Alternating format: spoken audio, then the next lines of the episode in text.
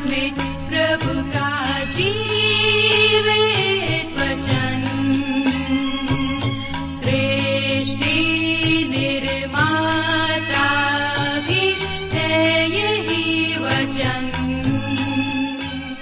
श्रोताओ, नमस्कार। बाइबल अध्ययन कार्यक्रम सत्य वचन में आप सभी का हार्दिक अभिनंदन करते हैं। हमें विश्वास है कि आप सब आज के बाइबल अध्ययन में सम्मिलित होने के लिए तैयार हैं। इन दिनों हम अपने इस कार्यक्रम में यहल नामक पुस्तक का अध्ययन कर रहे हैं और हमें पूरा विश्वास है कि इस अध्ययन से आपको लाभ मिल रहा है। इस पुस्तक का मुख्य विषय है न्याय और महिमा। तो आइए श्रोताओ, आज के इस बाइबल अध्ययन को हम आरंभ करें। प्रस्तुत है कार्यक्रम सत्य वचन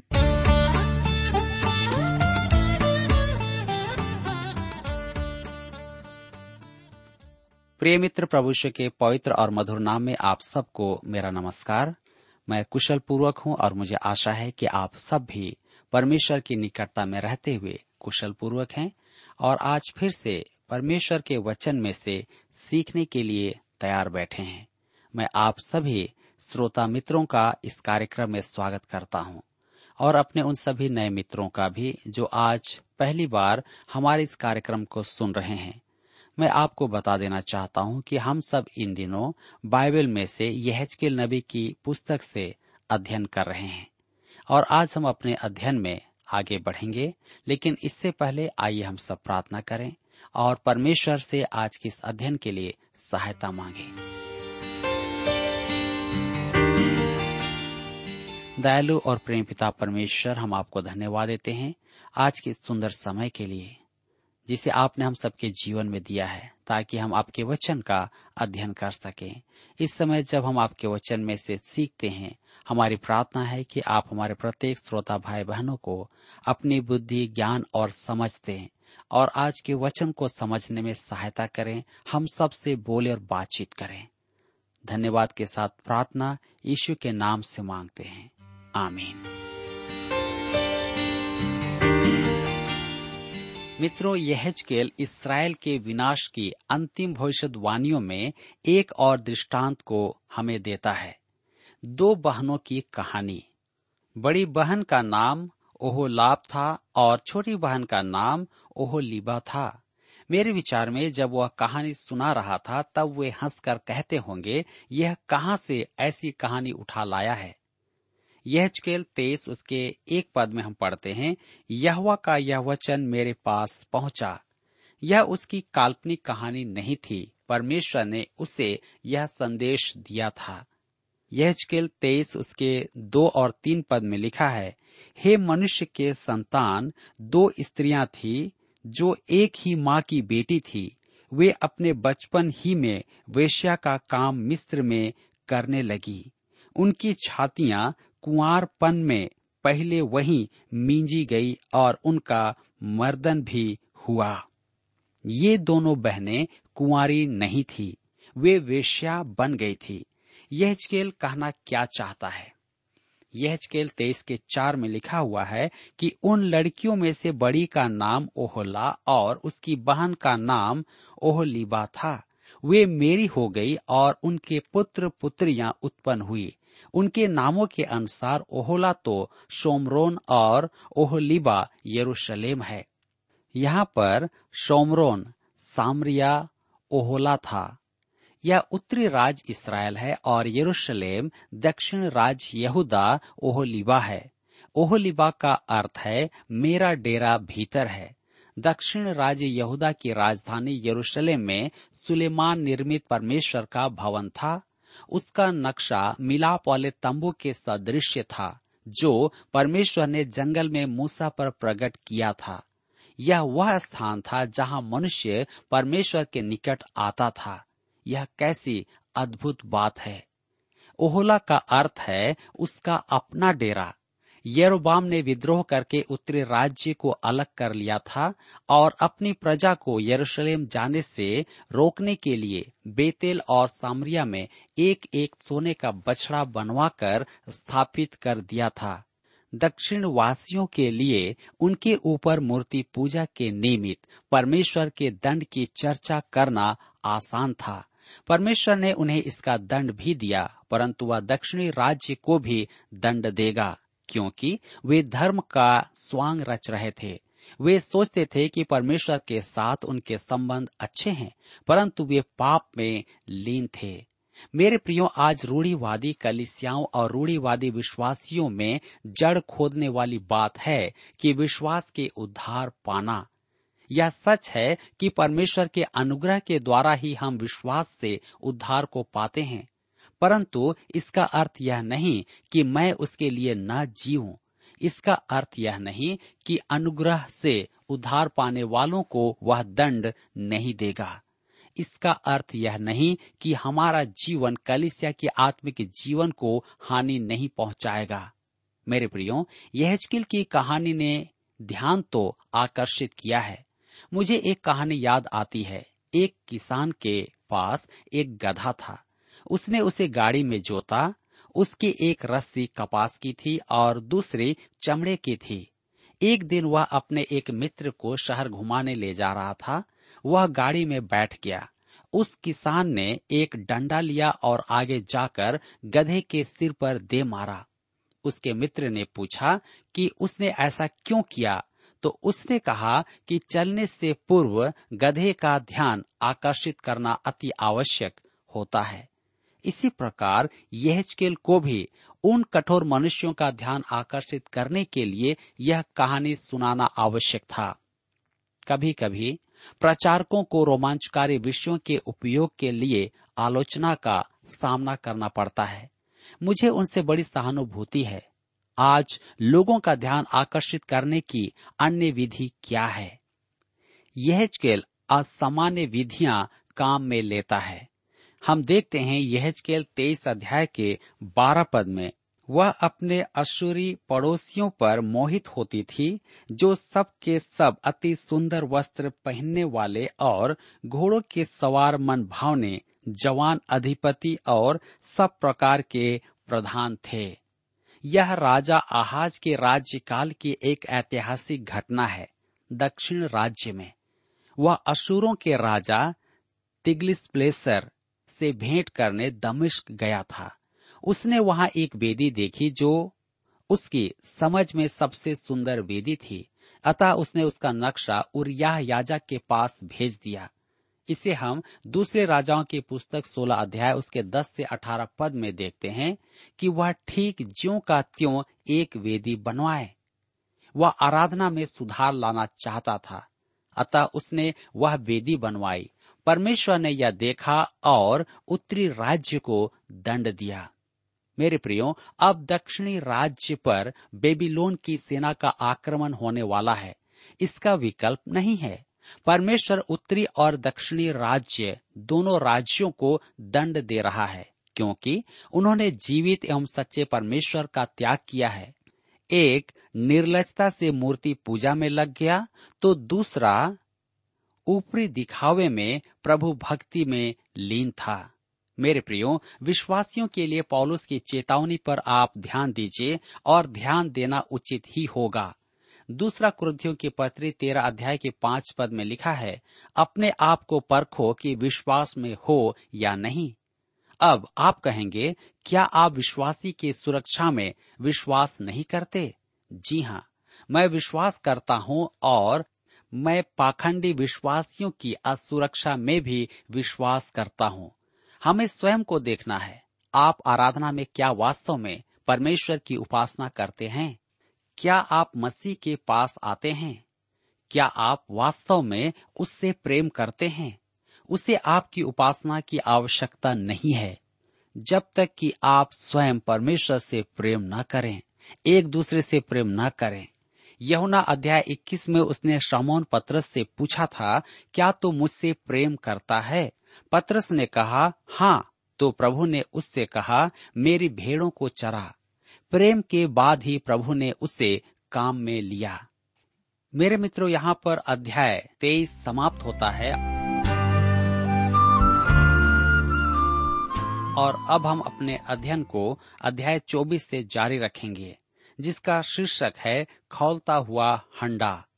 अध्याय 24 में खोलते हुए हंडे का दृष्टांत है और यहजकेल की पत्नी की भी मृत्यु का उल्लेख है। परमेश्वर इन दोनों घटनाओं के द्वारा प्रजा से बात करेगा। यहजकेल 24 उसके एक और दो पद में लिखा है, नवे वर्ष के दसवें महीने के दसवें दिन को यहवा का यह वचन मेरे पास पहुँचा। हे मनुष्य के संतान, आज का दिन लिख रख। क्योंकि आज ही के दिन बेबीलोन के राजा ने यरूशलेम आ घेरा है। यहाँ पहली बार यहजकेल अपने संदेश का समय बताता है। इस समय नबुकद नेसर यरूशलेम के शहर पनाह को तोड़ रहा था। उस समय टीवी तो नहीं थे कि यहजकेल को युद्ध का आँखों देखा हाल पता चले। यरूशलेम का समाचार बेबीलोन पहुँचाने के लिए उपग्रह सेवा तो थी नहीं। जी हाँ वह केवल परमेश्वर के प्रकाशन द्वारा ही संदेश प्राप्त करता था। एक मुक्त विचारक टीकाकार ने कहा, यह पद हमें दुविधा में डाल देती है कि यहजकेल या तो मनगढ़ंत झूठ बोलता था या उसमें अंतर्दृष्टि थी। मेरे प्रियो, निश्चय ही उसमें अंतर्दृष्टि थी, परमेश्वर की दृष्टि थी। परंतु मुक्त विचारक इसे ऐसा नहीं मानेगा। यह चौबीस के छह पद में हम पढ़ते हैं। इसलिए प्रभु यह यूँ कहता है, हाय, उस हत्यारी नगर पर, हाय, उस हंडे पर, जिसका मोर्चा उसमें बना है और छूटा नहीं, उसमें से टुकड़ा टुकड़ा करके निकाल लो, उस पर चिट्ठी न डाली जाए। यहाँ फिर यरूशलेम को हत्यारा नगर कहा गया है। एक हंडा है और उसमें तलछट है। वह हंडा यरूशलेम है जिसमें वहाँ के नागरिक हैं, उनके पाप का प्रतीक वह तलछट है। मेरे मित्रों कभी कभी हम सुनते हैं कि किसी को धरती का बोझ कहा जाता है। आप जानना चाहते हैं कि परमेश्वर क्या कहता है? परमेश्वर कहता है कि आपके और मेरे पाप धरती का बोझ हैं। ध्यान से सुने, हम सब एक ही हंडे में हैं। यरूशलेम रूपी हंडा आज आपके और मेरे लिए संसार रूपी हंडा है। जातिवाद से मैं अब ऊब चुका हूँ। हम सब एक ही हंडे में हैं और हमारा पाप है धरती का बोझ। इससे अधिक कठोरता से और क्या कहा जाए? यह चकेल चौबीस उसके पंद्रह और सोलह पद में लिखा है, यहवा का यह भी वचन मेरे पास पहुँचा, हे मनुष्य के संतान, देख, मैं तेरी आँखों की प्रिय को मारकर तेरे पास से ले लेने पर हूँ। परंतु न तो रोना, पीटना और न आँसू बहाना। ध्यान दीजिए कि यहजकेल की पत्नी सुंदर थी और वे आपस में बहुत प्रेम रखते थे, परंतु बंधुआई में वह बीमार होकर मर गई। यहजकेल का दुख अपार था, परंतु उसे अभिनय करना था। यह चकेल चौबीस के सत्रह में लिखा है, लंबी साँसें ले तो ले, परंतु वे सुनाई न पड़े। मरे हुओं के लिए भी विलाप न करना, सिर पर पगड़ी बांधे और पाँव में जूते पहने रहना और न तो अपने होठ को ढांपना, न शोक के योग्य रोटी खाना। परमेश्वर ने उससे कहा, विलाप नहीं करना। परंतु वे नहीं समझ पाए कि वह क्यों विलाप नहीं कर रहा था। उन्होंने यहजकेल से पूछा कि वह विलाप नहीं कर रहा है, क्यों? ऐसा भी कोई पुरुष है जो पत्नी की मृत्यु पर विलाप ना करे।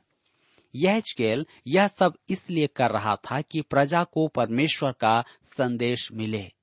पद चौबीस इस संपूर्ण पुस्तक की कुंजी है। आइए हम पढ़ें यहजकेल चौबीस का चौबीस पद। इस रीति यहजकेल तुम्हारे लिए चिन्ह ठहरेगा, जैसा उसने किया, ठीक वैसा ही तुम भी करोगे। जब यह हो जाए, तब तुम जान लोगे कि मैं परमेश्वर यहवा हूँ। उस समय यरूशलेम का विनाश हो रहा था और शीघ्र ही बेबीलोन संदेश पहुँचा।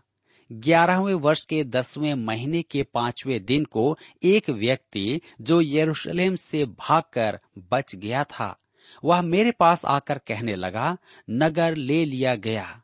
यह स्केल तैतीस अध्याय के 21 पद में आप इसे पढ़ सकते हैं। उनके शिविर में ये भगोड़े आए। वे बुरी दशा में थे वे कहने लगे, हम यरूशलेम से भागकर आए हैं। ये झूठे भविष्य वक्ता गलत थे। जी हाँ वह नगर जलाकर नष्ट कर दिया गया है। मंदिर मलबे का ढेर हो गया है। पूरा शहर मलवा और राख हो गया है। यह विलाप न करके ठीक ही करता था। विलाप न करने का कारण पद सत्ताईस में दिया गया है। यह चकेल चौबीस के सताइस में लिखा है, उसी दिन तेरा मुँह खुलेगा और तू फिर चुप न रहेगा, परंतु उस बचे हुए के साथ बातें करेगा। इस प्रकार तू इन लोगों के लिए चिन्ह ठहरेगा और ये जान लेंगे कि मैं यह हुआ हूँ।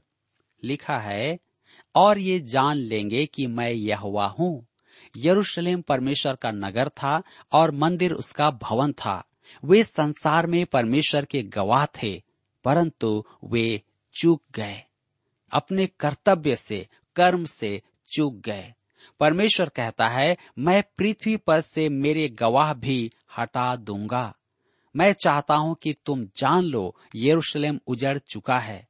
तुम्हारी शेष प्रजा भी बंधुआई में लाई जा रही है, परंतु रोने की आवश्यकता नहीं है।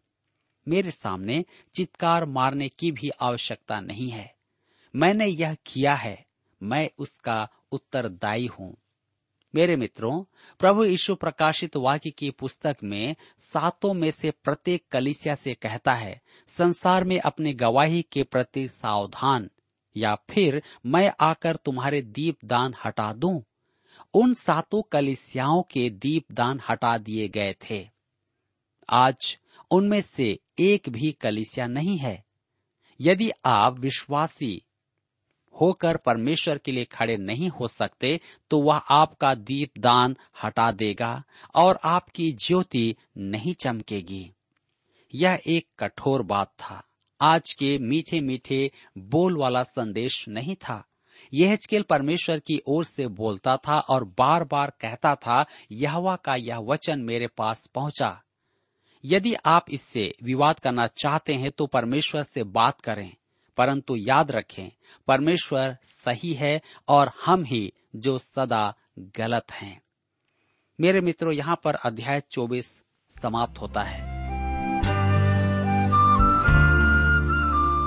और अब हम अपने अध्ययन में आगे बढ़ते हुए अध्याय 25 में आते हैं।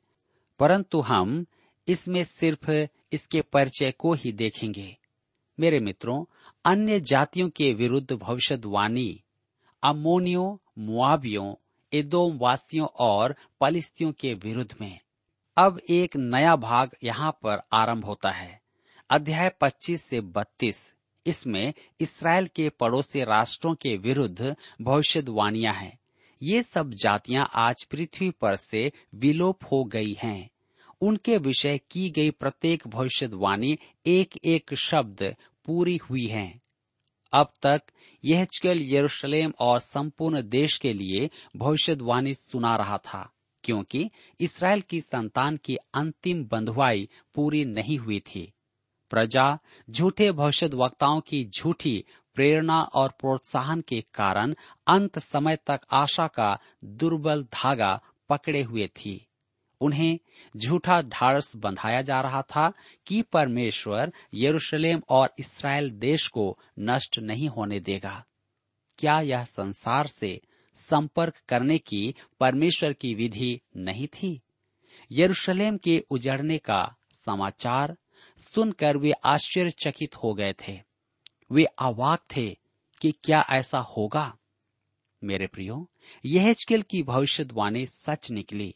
अब वह यरूशलेम के लिए भविष्यवाणी नहीं देगा। वह इतिहास नहीं भविष्यवाणी लिख रहा था। अब वह पड़ोसी राष्ट्रों का भविष्य को सुनाता है। जी हाँ इस अध्याय में हमारे लिए एक महान शिक्षा है, परमेश्वर का नगर उजाड़ पड़ा है। मैं उस नगर में एक मनुष्य को खड़ा देखता हूँ, उसका नाम यर्मिया है। उसकी आँखों से आँसू बह रहे हैं। उसका दिल दुख से भरा हुआ है। वह लगभग पाँच सौ वर्ष बाद आने वाले एक मनुष्य का चित्रण है। वह भी जैतून के पर्वत पर बैठकर यरूशलेम के दूसरे विनाश के लिए रोएगा, क्योंकि उन्होंने फिर जीवित एवं सच्चे परमेश्वर को त्याग दिया है। एक और भविष्य वक्ता है जो रोता नहीं। आप जानते हैं क्यों? क्योंकि इसी समय उसकी पत्नी की मृत्यु हो गई है और धर्मशास्त्र से स्पष्ट है कि वह उससे बहुत प्रेम करता था। यह यह चकेल है, जिसे परमेश्वर का आदेश है कि वह विलाप न करे। बाहर से तो वह कठोर प्रतीत होता है, परंतु अंदर से वह अपनी पत्नी से प्रेम करता है। यर्मिया और यहचकेल परमेश्वर के दो पक्ष प्रकट करते हैं। आज हमें यही देखना है कि परमेश्वर का हृदय अति कोमल है। यर्मिया के समान प्रभु यीशु दयालु और कृपालु है। वह नहीं चाहता कि एक भी मनुष्य नाश हो। वह नहीं चाहता कि आप नाश हो, पाप में मरे। इस कारण वह हमारे लिए क्रूस पर मर गया था। परंतु उसका त्याग करने वाले नगर के लिए उसके वचन को सुने। लुकारचित सुसमाचार दस अध्याय उसके तेरह से पंद्रह पद में लिखा है उन नगरों के लिए। हाय खुराजीन, हाय बेत सदा जो सामर्थ के काम तुम में किए गए, यदि वे सूर और सैदा के नगर में किए जाते तो टाट ओढ़कर और राख में बैठकर वे कब के मन फिराते। परंतु न्याय के दिन तुम्हारी दशा से सूर और सैदा की दशा अधिक सहने योग्य होगी। और हे कफर नहुम क्या तू स्वर्ग तक ऊँचा किया जाएगा? तू तो अधोलोक तक नीचे जाएगा। यह नम्र ईश्व की कठोर भाषा है। लूका रचित सुसमाचार 11 अध्याय के 44 पद में भी कठोर शब्दों का प्रयोग किया गया था। हे फरिसियों, तुम पर हाय हाय तुम पर। क्योंकि तुम उन छिपी कब्रों के समान हो, जिन पर लोग चलते हैं, परंतु नहीं जानते। प्रभु यीशु ने उन्हें ऐसी झिड़की दी कि आपके रोंगटे खड़े हो जाएँ। परमेश्वर के दो पक्ष यहाँ प्रकट हैं, और वह आज भी ऐसा ही है। हम यह सुन सुन कर कि परमेश्वर प्रेम है। उसके विषय एक भिन्नता या मानसिकता विकसित कर चुके हैं। यह सच ही है कि परमेश्वर प्रेम है, इसमें कोई संदेह नहीं, परंतु आप यह न भूलें कि परमेश्वर पवित्र है, वह धर्मी है और निश्चय ही दंड देगा, क्योंकि वह न्यायी है। आप इस प्रेम की नया में स्वर्ग नहीं जा रहे हैं। स्वर्ग जाने के लिए आपको प्रभु यीशु में अपना विश्वास दृढ़ करना होगा। उसने आपके लिए अपना लहू कलवरी क्रूस पर बहाया और क्रूस की मृत्यु सह ली। इसके द्वारा ही आपको अनंत जीवन प्राप्त होगा और मसीह यीशु की धार्मिकता पहनाई जाएगी और आप उसमें पूर्ण एवं ग्रहण योग्य ठहरेंगे। यदि आप उसके उद्धार को अस्वीकार करेंगे तो दंड की अपेक्षा और कुछ भी नहीं मिलेगा। क्योंकि हम जानते हैं कि उद्धार सिर्फ़ प्रभु यीशु के द्वारा है। प्रेरितों के काम चार अध्याय, उसके बारह पद में हम पढ़ते हैं कि आकाश के नीचे पृथ्वी पर मनुष्यों में प्रभु यीशु के नाम के अलावा और कोई दूसरा नाम हमें नहीं दिया गया है, जिसके द्वारा हम उद्धार को पा सकें मेरे प्रियो, उद्धार सिर्फ़ प्रभु यीशु के द्वारा है, क्योंकि वही आपके पापों के लिए मरा है, सारे मानव जाति के पापों के लिए बलिदान हुआ है, ताकि उसके बलिदान के द्वारा हम बच जाएँ। इसलिए आज मुझे कुछ भी देने की आवश्यकता नहीं है, लाने की आवश्यकता नहीं है, सिर्फ़ उस पर विश्वास करना है और अपने पापों के लिए प्रायश्चित करना है और अपने पापों को छोड़ उसके पद चिन्हों पर चलना है। परमेश्वर के प्रति हमारी जो विकृत मानसिकता है, उसके संबंध में मुझे एक न्यायाधीश का स्मरण आता है। वह तुरंत निर्णय लेने के लिए जाना जाता था। एक दिन उसके मित्र ने पूछा, आप तुरंत निर्णय लेते हैं, इसका राज्य क्या है? उसने कहा, मैं बताता हूँ कि मैं क्या करता हूँ।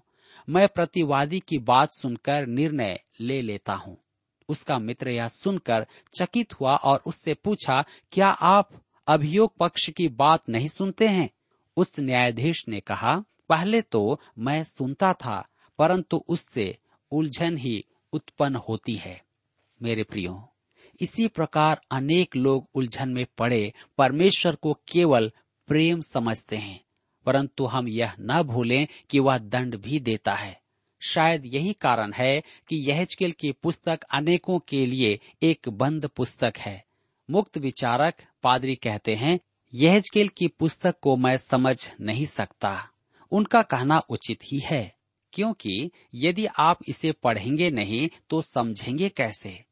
यहाँ हमारे लिए एक असाधारण शिक्षा है जिनसे हमें चूकना नहीं चाहिए। जी हाँ हमें इन शिक्षाओं को बहुत गंभीरता से लेना है ताकि हम परमेश्वर की उन सत्यताओं को समझ सकें। आज हम में से कई लोग हैं जो पढ़े लिखे हैं, परंतु परमेश्वर के वचन की सत्यता को जानना नहीं चाहते हैं। वे सुनकर ही विश्वास करना चाहते हैं, जो कोई कुछ भी कहे, आप उसे मान लेते हैं।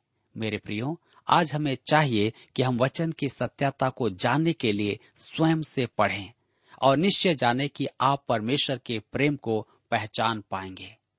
यहाँ पर आज हमारे अध्ययन का समय समाप्त होता है और मैं विश्वास करता हूँ कि आज के इस अध्ययन के द्वारा आपने अवश्य ही अपने जीवन में आत्मिक लाभ प्राप्त किया है और आप अवश्य ही प्रभु यीशु के पास आएँगे। प्रभु, आज के इस वचन के द्वारा आप सबको आशीष दे।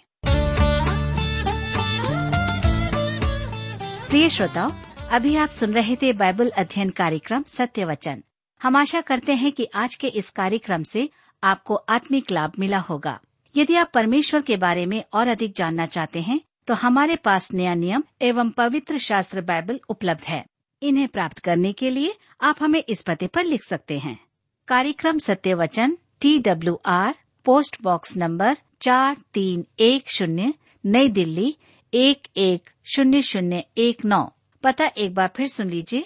कार्यक्रम Satyavachan T W R post box number four three one zero, new Delhi, one one zero zero one nine. और हाँ श्रोताओ, याद रखें कि पत्र लिखते समय आपका नाम और पता साफ़ साफ़ लिखा होना चाहिए।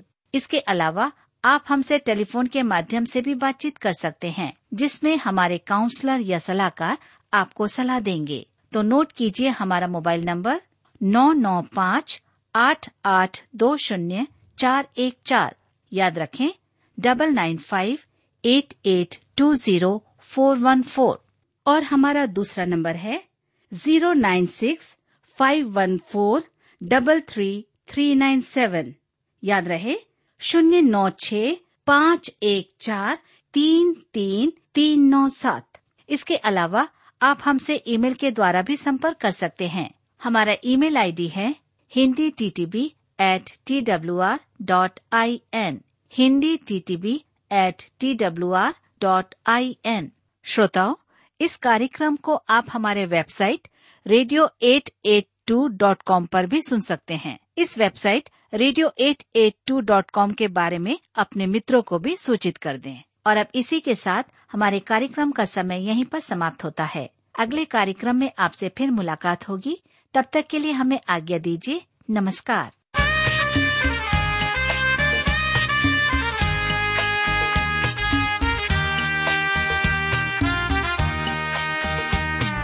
घोर अंधेरा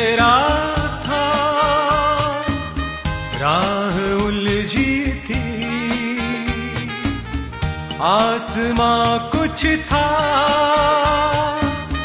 ये जमी कुछ थी। तूने आकर फिर संभाला, तेरा प्रेम अपार तेरा प्रेम अपार तेरा हो अभिषेक, अमन के राजकुमार